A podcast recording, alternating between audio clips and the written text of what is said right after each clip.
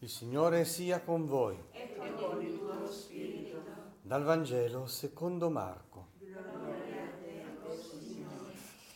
In quel tempo, mentre Gesù andava per la strada, un tale gli corse incontro e gettandosi in ginocchio davanti a lui gli domandò, Maestro buono, che cosa devo fare per avere in eredità la vita eterna? Gesù gli disse, perché mi chiami buono? Nessuno è buono se non Dio solo. Tu conosci i comandamenti, non uccidere, non commettere adulterio, non rubare, non testimoniare il falso, non frodare, onora tuo padre e tua madre. Egli allora gli disse, Maestro, tutte queste cose le ho osservate fin dalla mia giovinezza. Allora Gesù fissò lo sguardo su di lui, lo amò e gli disse, Una cosa sola ti manca, va, vendi quello che hai e dallo ai poveri, e avrai un tesoro in cielo e vieni, segui. Ma a queste parole egli si fece scuro in volto e se ne andò rattristato. Possedeva infatti molti beni. Gesù, volgendo lo sguardo attorno, disse ai suoi discepoli, quanto è difficile per quelli che possiedono ricchezze entrare nel regno di Dio. I discepoli erano sconcertati dalle sue parole, ma Gesù riprese e disse loro, figli, quanto è difficile entrare nel regno di Dio. È più facile che un cammello passi per la cruna di un ago che un ricco entri nel regno di Dio. Essi ancora più stupiti dicevano tra loro, e chi può essere salvato? Ma Gesù guardandoli in faccia disse, impossibile agli uomini, ma non a Dio, perché tutto è possibile a Dio. Parola del Signore. Lode a te, Cristo.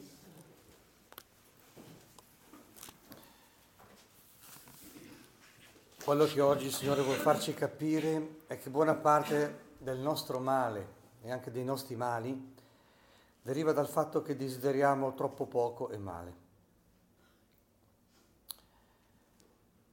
Che siamo delle aquile che si comportano da polli, che siamo fatti per il cielo e rimaniamo a terra. Ora davvero, come si dice proverbialmente, chi si ferma è perduto perché il nostro destino è un destino eterno. E quindi se uno rimane troppo legato al proprio male, come il peccato per esempio, non può volare, non volerà mai, perché vive di rimpianti, di rimorsi.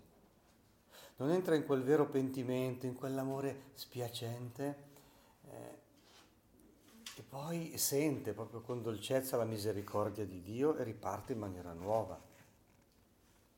E allora ecco Siracide che dice, a chi si pente Dio offre il ritorno, vedi c'è il ritorno, è possibile, conforta quelli che hanno perduto la speranza, ecco puoi essere anche disperato, ma lascia che Dio ti conforti, non rimanere affezionato al tuo male, li rende partecipi della sorte dei giusti.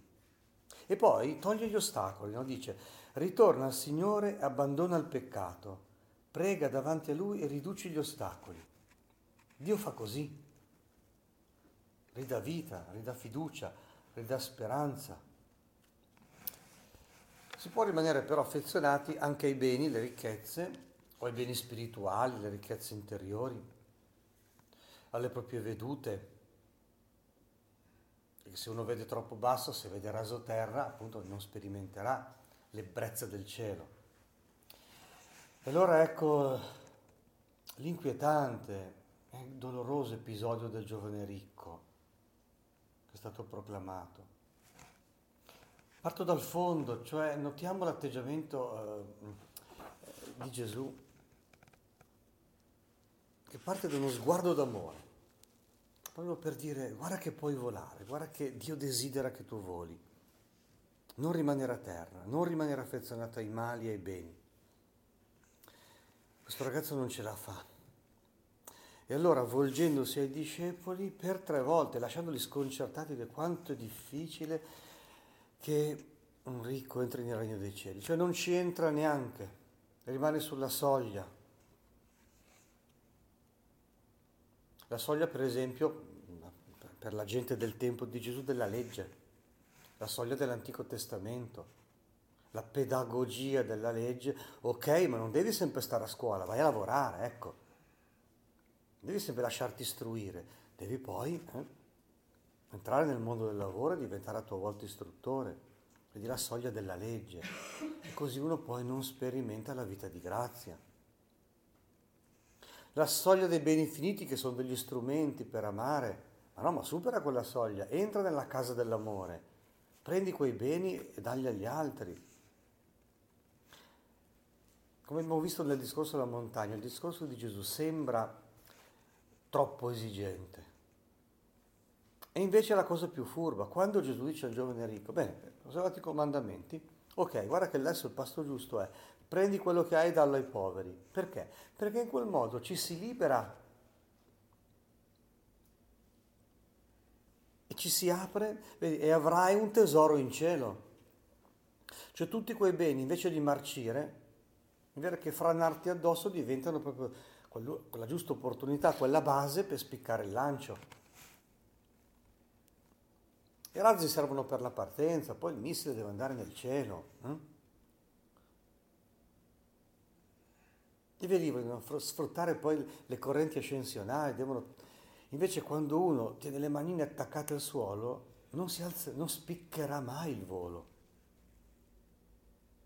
Dopodiché, siccome siamo fatti per il cielo, ecco perché vi dicevo all'inizio, poi si sta male. Perché è come se ti tirano le braccia da una parte all'altra, specialmente chi ha la vocazione alla vita consacrata. Si sta malissimo. E le medicine non servono a niente una resistenza di più. Perché tu hai tenuto le mani legate alla terra, l'altra mano ti tira verso il cielo e ti spacchi in due.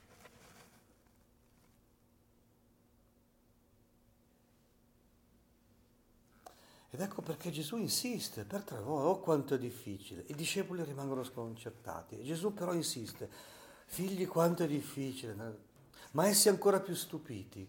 Vedete, si crea un'ipertensione. Dico, ma noi siamo perfezionati, è normale. Eh, nel popolo di Dio anche la prosperità di questo mondo era mh, considerata un segno della benedizione di Dio. Avevano torto, avevano capito male. No, non è che avevano capito male, ma la benedizione di Dio è molto più grande. Noi siamo benedetti in Cristo. Ecco perché la legge non basta eh, siamo chiamati ad amare come Gesù ci ha amati, a sviluppare in noi i lineamenti del figlio, a ricevere tutto l'amore che ci precede, ma poi non fermarsi lì, non metterlo in cassaforte, ma amare a nostra volta. E così l'amore va avanti di generazioni in generazione finché tutto verrà consumato nel regno dei cieli, alla fine di questa storia. E Gesù per la terza volta no? eh, insiste però. E li rassicura, ecco l'ultimo passo una rassicurazione. Ragazzi, se vi sembra impossibile, non avete tutti i torti. Avete così desiderio di avere e paura di perdere che da soli non ce la fate. Ma quello che è impossibile agli uomini è invece possibile a Dio. Tutto è possibile a Dio. Signore, rinnoviamo la nostra fede in Te aumenta la nostra fede, libera il nostro cuore, la nostra mente, le nostre mani, porta a fare della nostra vita un capolavoro d'amore.